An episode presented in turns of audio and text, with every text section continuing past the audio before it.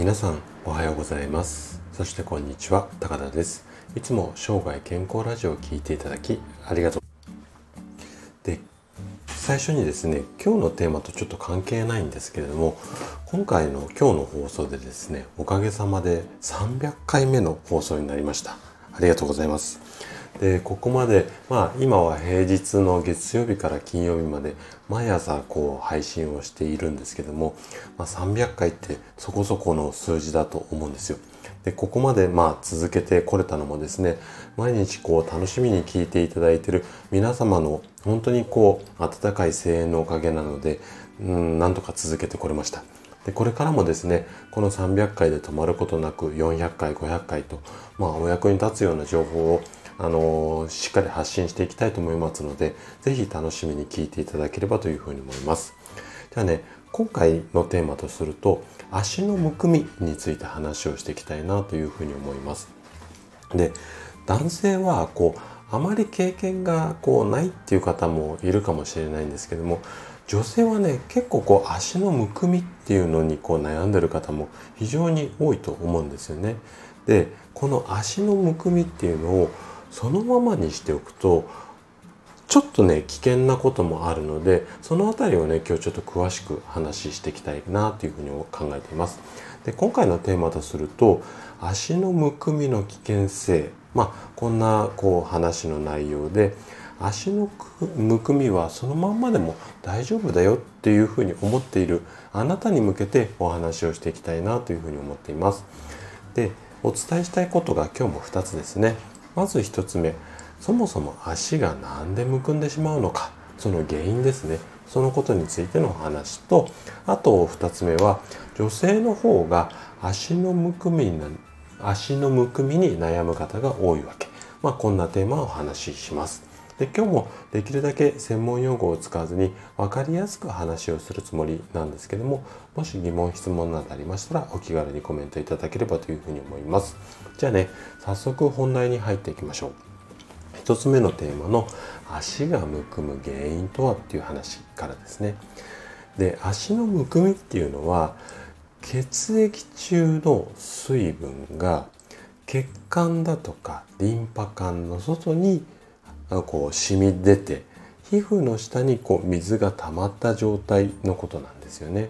で医学的な用語で言うと浮腫なんていう形で言われていて病気の一種っていうか病気のカテゴリーの中に入ってます。なんですがなんでこう水が溜まってしまうと良くないのかこの辺りをご存知じゃない方っていうのが非常に多いこれが現状なんですよね。でじゃあなんで足がむくんでしまうのかっていうとこんな流れがあってあま足がむくんでしまいますよっていうことをちょっとこれから説明したいと思います。でそもそも足っていうのは心臓よりも下にありますよね。で下にありつつかつ心臓よりも一番遠いまあ体の中で一番遠い場所にあるこれが一番大きな原因となります。で長時間のデスクワークだったりとか立ち仕事などで同じ姿勢を続けると全身の血行が悪くなります。でそうすると自然に体の下の方つまりふくらはぎだとか足の辺りに血管などの水分が集まりやすくなるんですよね。で足に行った血液っていうのはふくらはぎがこう伸びたり縮んだりして、まあ、このふくらはぎの筋肉がポンプのような動きをして心臓に戻そうとするんですが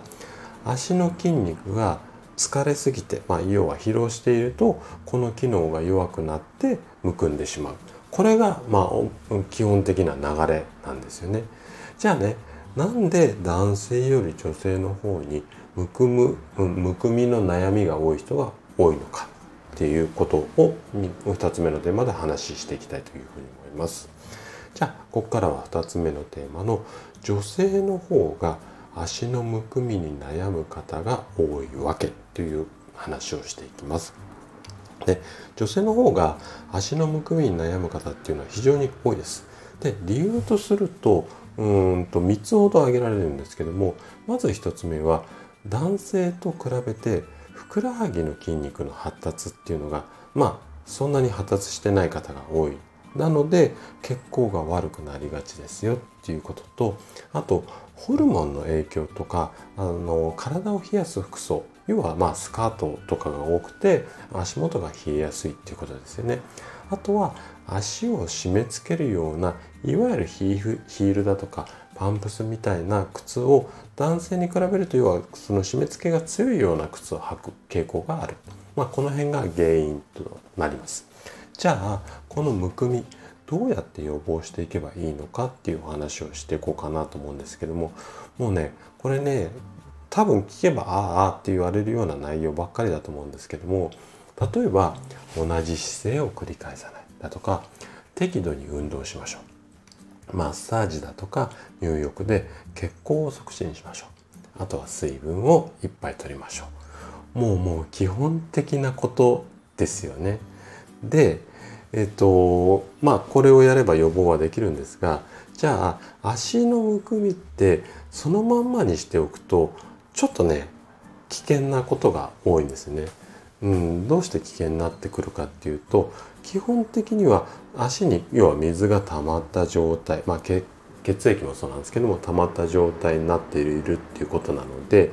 老廃物体の中の老廃物が外に出づらい状態下に溜まったままになるんですねそうするといわゆるこう濁った血液だったりだとかリンパの液が体の中に要はこうよどんだお水がぐるぐるぐるぐる回っている状態が続いてしまう。でこのむくんだ状態が慢性化すると要は汚いものがガラガラ体の中にぐるぐる回ってしまうので大きな病気につながりやすいですよっていうことなんですね。